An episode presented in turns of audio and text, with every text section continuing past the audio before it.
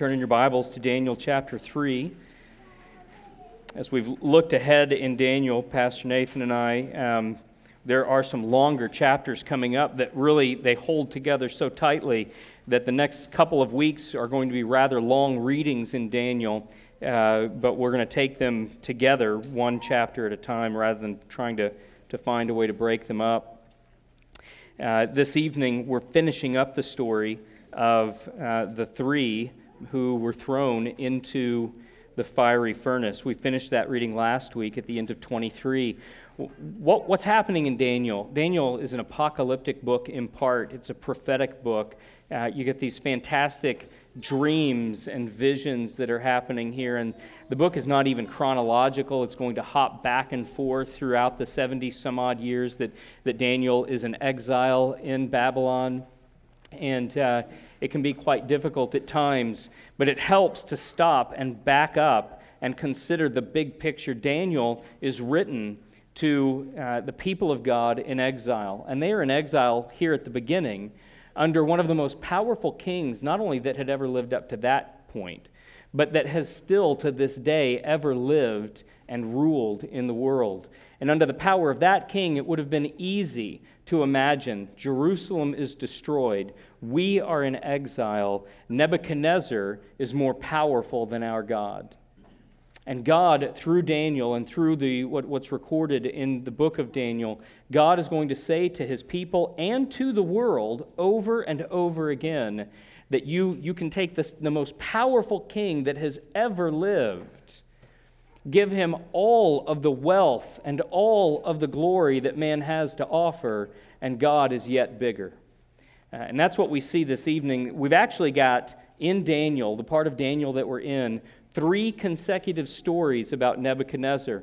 And in each story, what's being called into question is, is where Nebuchadnezzar stands relative to the God who created all things. We're going to see Nebuchadnezzar increasingly across those three stories confess God. He's going to do it sort of grudgingly in the first one, as we've already seen. Uh, we come to the end of this evening, and it's, he's going to do it more enthusiastically, but it's still not his God, it's their God that he is going to extol. And by the end of the third and final story next week, we're going to see that it, it certainly appears as though he has become, uh, God has become Nebuchadnezzar's God.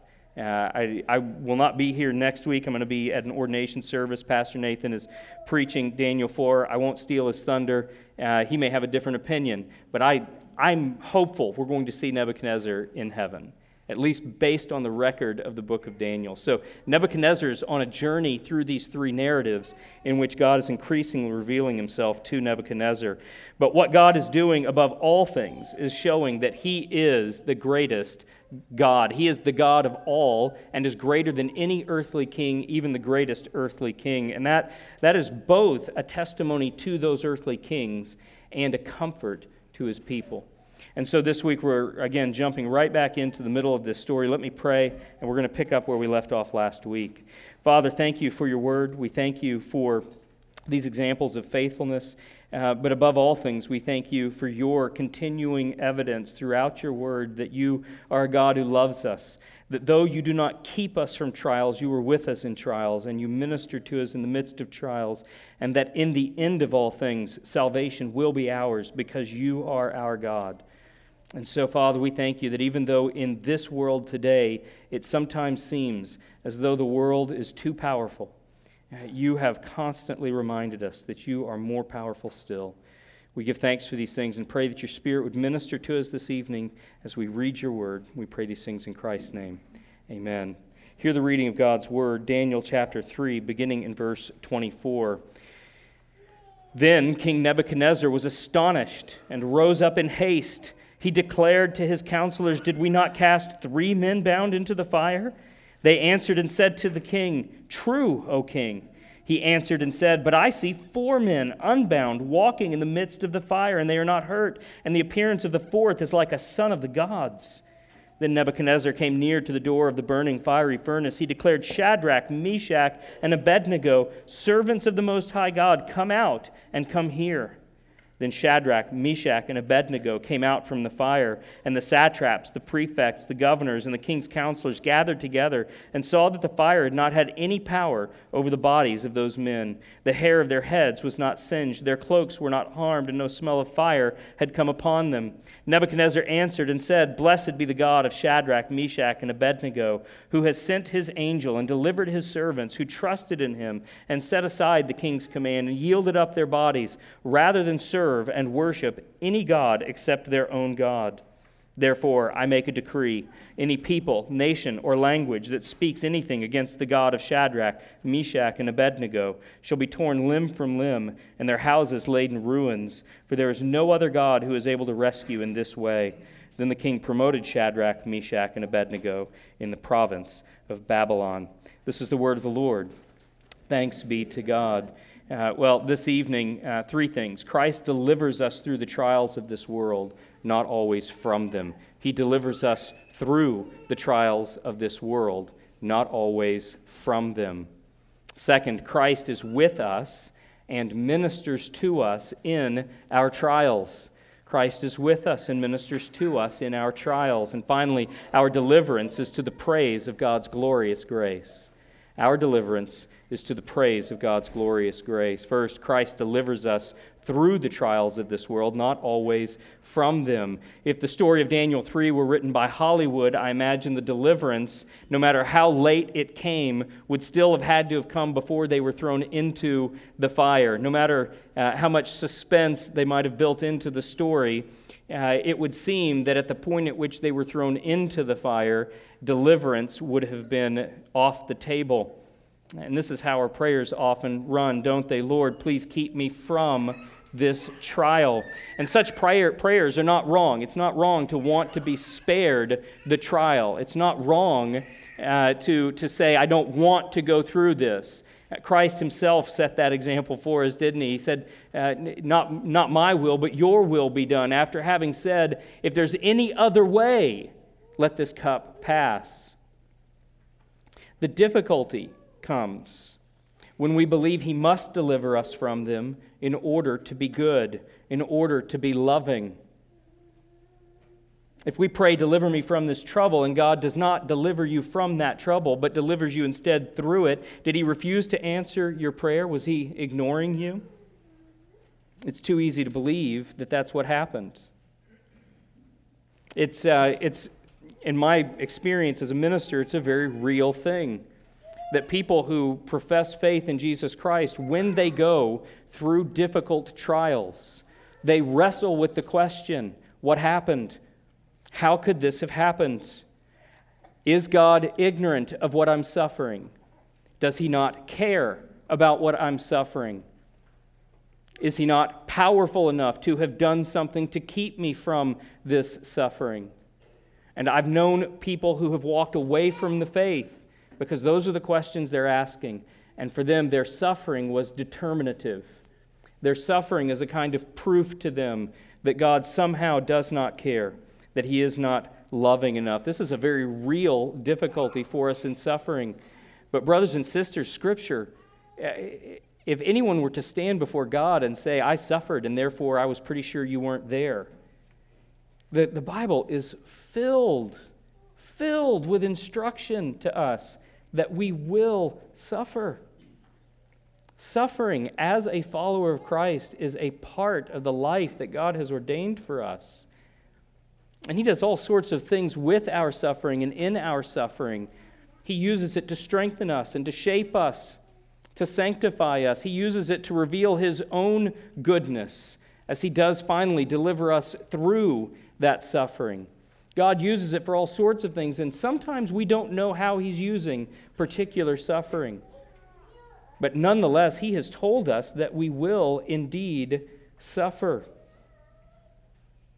Hananiah, Mishael, and Azariah are in the midst of the fire in our text this evening. They were not spared being thrown into that furnace. And though they, they come out completely unharmed without even the smell of smoke on them, if we, if we try to put ourselves in their shoes, I'm going to be honest, it couldn't have been pleasant as they were soaring through the air on their way into the furnace to contemplate what was about to happen to them. And here they are in the midst of the fire. Christ tells us we're going to suffer. The New Testament's filled with instruction on how to suffer. Why then are we surprised when we suffer? Why, in the midst of suffering, would we say to ourselves, I wonder if God knows that I'm suffering? Why would we say to ourselves, I wonder why I'm suffering? God has told us in Christ over and over again through His Word in the Old Testament and in the New. We have Psalm 23 Yea, though I walk through the valley of the shadow of death, I will fear no evil. We're going to go through those valleys. You prepare a table for me in the presence of my enemies. Jesus tells us in the Gospels if they malign the master of the household, the servants will also be maligned. We have the ultimate example of suffering in the Old Testament in the, the person of Job, who, in the midst of terrible loss and trials, fell down and worshiped and said, I know that my Redeemer lives, and at the last he will stand upon the earth. And after my skin has been thus destroyed, yet in my flesh shall I see God. Job understands that though God has not delivered him from suffering, he will deliver him through it. Trials in this world are what we're told to expect, but we're also promised that He will deliver us through them. And so do not let your trials and suffering be the cause of unbelief. And there are two ways, particularly, that I've seen difficult suffering in the life of a Christian lead to unbelief. One are those questions that we ask. We believe the lie that we suffer because God doesn't know or care or cannot do anything about it.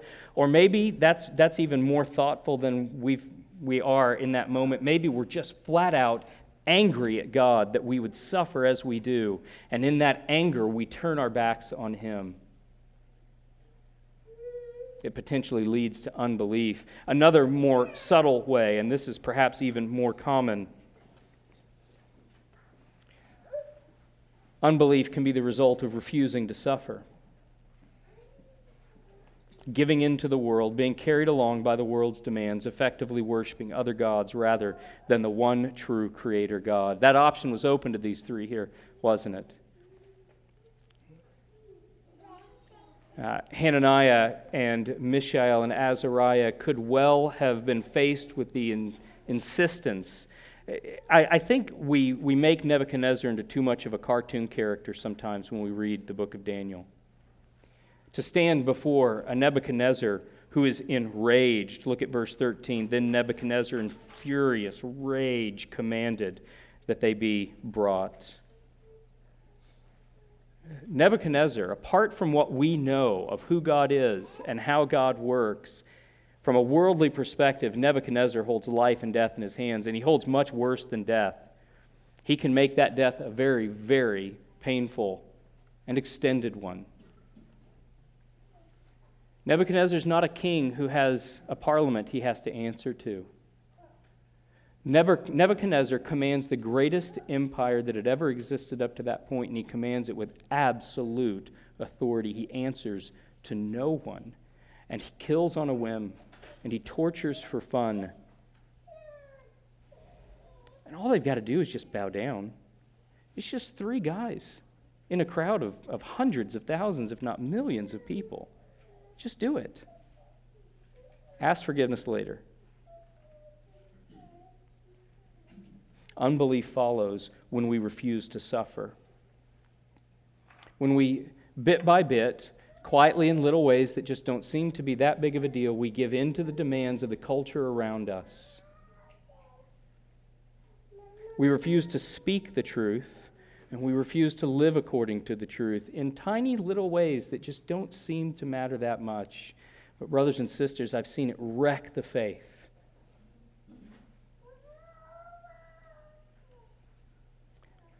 We've got to be willing to suffer if suffering is that to which we have been called by God. Second, this evening, Christ is with us and ministers to us in the trials. Notice in the text, they're not only delivered from the fire, but they're free in the fire and they have somebody with them. Uh, take a look at the text again very quickly. Uh, Nebuchadnezzar says in verse 25, But I see four men unbound walking in the midst of the fire, and they are not hurt, and the appearance of the fourth is like a son of the gods. Uh, the text doesn't demand that we understand that fourth person to be Christ, but I'm inclined to believe that it is. Uh, the, the language of a son of the gods points in that direction. The fact that he calls this angel, Nebuchadnezzar calls this an angel a little later and says that the angel delivered them. Uh, it's certainly possible that this is an angel of God doing the work of God, but I am inclined to believe that this is a pre incarnate appearance of the Son of God, the second person of the Trinity. He's with them here in the fire. He's not content to save them from afar. This is another reason I believe it's Christ Himself. He's gone into the fire with them. And in the fire, He has fellowship with them. They're walking and talking. This is the language of fellowship. God walked and talked with Adam and Eve in the garden. It's a strange thing. Nathan and I were laughing about that earlier. The walking part. What a strange detail to have included. I don't know how big this furnace was uh, or how long they were in it before Nebuchadnezzar calls them out. But they've had time to walk around. Uh, I don't know if they're, they're just sort of pacing or what's happening. It's a strange detail, and I'm inclined to believe that while I'm, I'm, certain it's a true detail, it's a particular detail that's here, and it points to fellowship. They are walking and talking with this fourth person. Christ has not been content to save them from afar, but has gone into the fire with them. The three don't die in the fire, but it's a kind of death. And their rising up from the furnace is a kind of resurrection. They come forth with no smell of smoke or mark on them. There's all kinds of detail here that reminds me of Lazarus' resurrection. roll the, the stone away, Jesus says. I can't remember, I think it's Mary says, uh, but Lord, he's going to have a smell. It's been more than three days now, four days if I remember correctly. She says it's not going to be pleasant, and Jesus says it's okay, roll the stone away. And then he says, Lazarus, come out. Lazarus comes out of the tomb, and he doesn't smell. He's not, uh, he's not dead, and his body is not decayed. In the same way, these three come out of this suffering. It's a kind of resurrection, and it's accomplished by Jesus going into the fire with them. Jesus didn't save us from afar, but came into the world and dwelt among us, taking on true humanity, so that in himself God and man dwell together in his very person, in peace and in his person, he dwells among us as one of us. Jesus did not save from afar. By saving us, he was reestablishing fellowship between God and man. So he came and did that himself in person. And then he promised to be with us even to the end of the age, even as he was in the furnace with Hananiah, Mishael, and Azariah. It's not, it, would have been miraculous. It would have been amazing, wouldn't it? If these three had gone into the furnace, Nebuchadnezzar had jumped up and said, Hey, what's the deal? They're, they're not bound anymore. They're walking around. They're fine. Let's call them out here and see what happens. Christ is not content to save from afar, but goes into the suffering with us. He has come into this fallen world and stands with us, ministering to us. The Spirit dwells with us, crying, Abba, Father, Galatians 4 6, testifying to our spirits that we are children of God, Romans 8 16, sealing us, keeping us until the day of redemption, guaranteeing our inheritance, Ephesians 1. When Christ ascended into heaven, he promised that he would be with us even to the end of the, of the age, and he has sent his Spirit who dwells in us. Christ is with us in the midst of our suffering. It's not a sentiment, it's not a, a nice idea. Christ is literally with us in the midst of our suffering, and He preserves us through that suffering. He's with us in the midst of our trials as surely as he was with Hananiah, Mishael, and Azariah. And because he is with us, nothing has any power over us that God has not granted. And if he grants it, it is both for our good and his glory. Look back at the text. Verse 27 The satraps, the prefects, the governors, and the king's counselors gathered together and saw that the fire had not had any power over the bodies of those men. There is no one in this world and nothing in this world that can have any power over you who belong to Jesus Christ that God has not granted to them. And if God has granted them the power to harm you, as difficult as it is,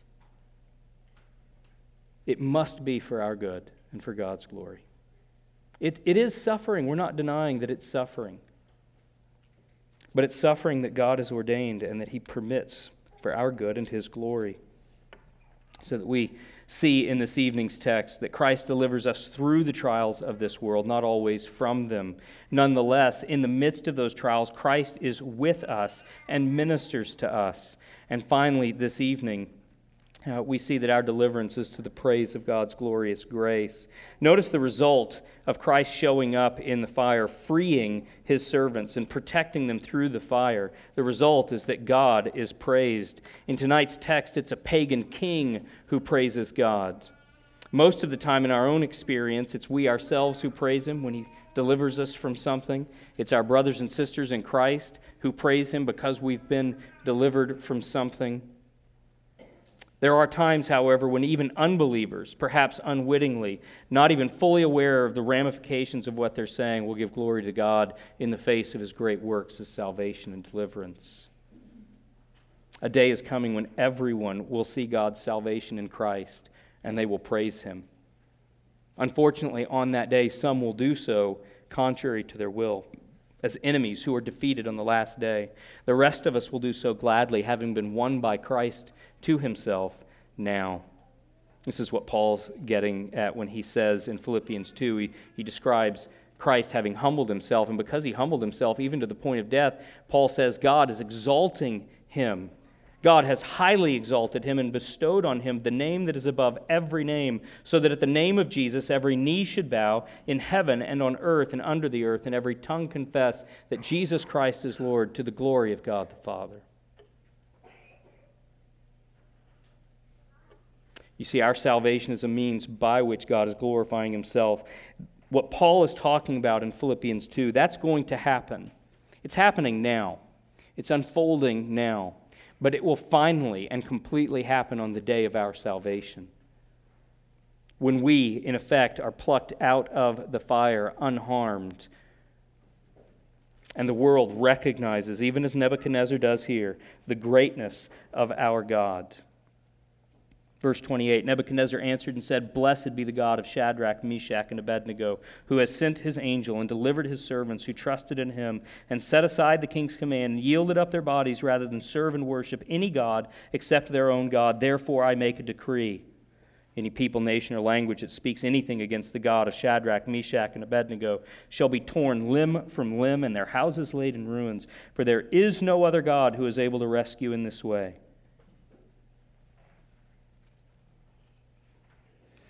In our story this evening, we see a, a, kind of judgment, a kind of end of the world almost, if you will, as these three go into the fire. But Christ has come into the fire with them, has ministered to them there, has freed them even in the midst of the fire. We ourselves are free even now in Christ, though we are still in the midst of the fire. And Jesus has come, saved us in the midst of that fire, raised us up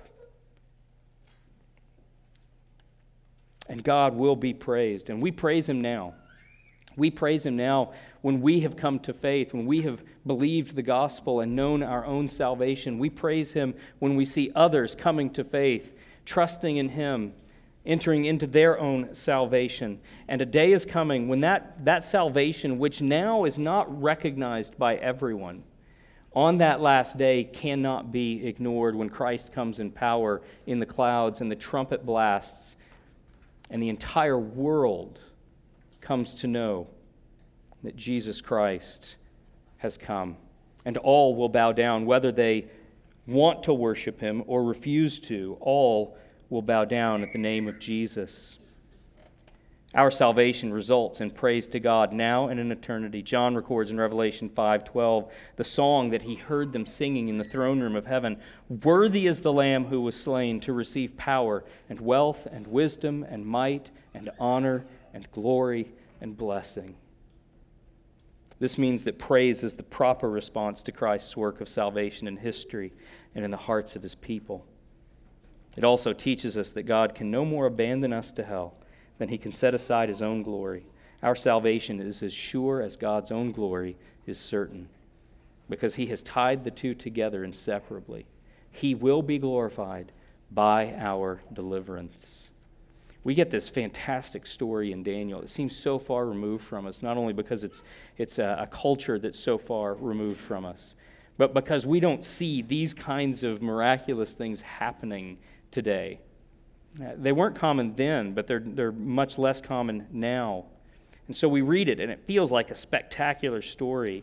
Uh, and yet, the truth that's being revealed in this story is the truth that we live in every day. We are a people in exile, and as such, we suffer.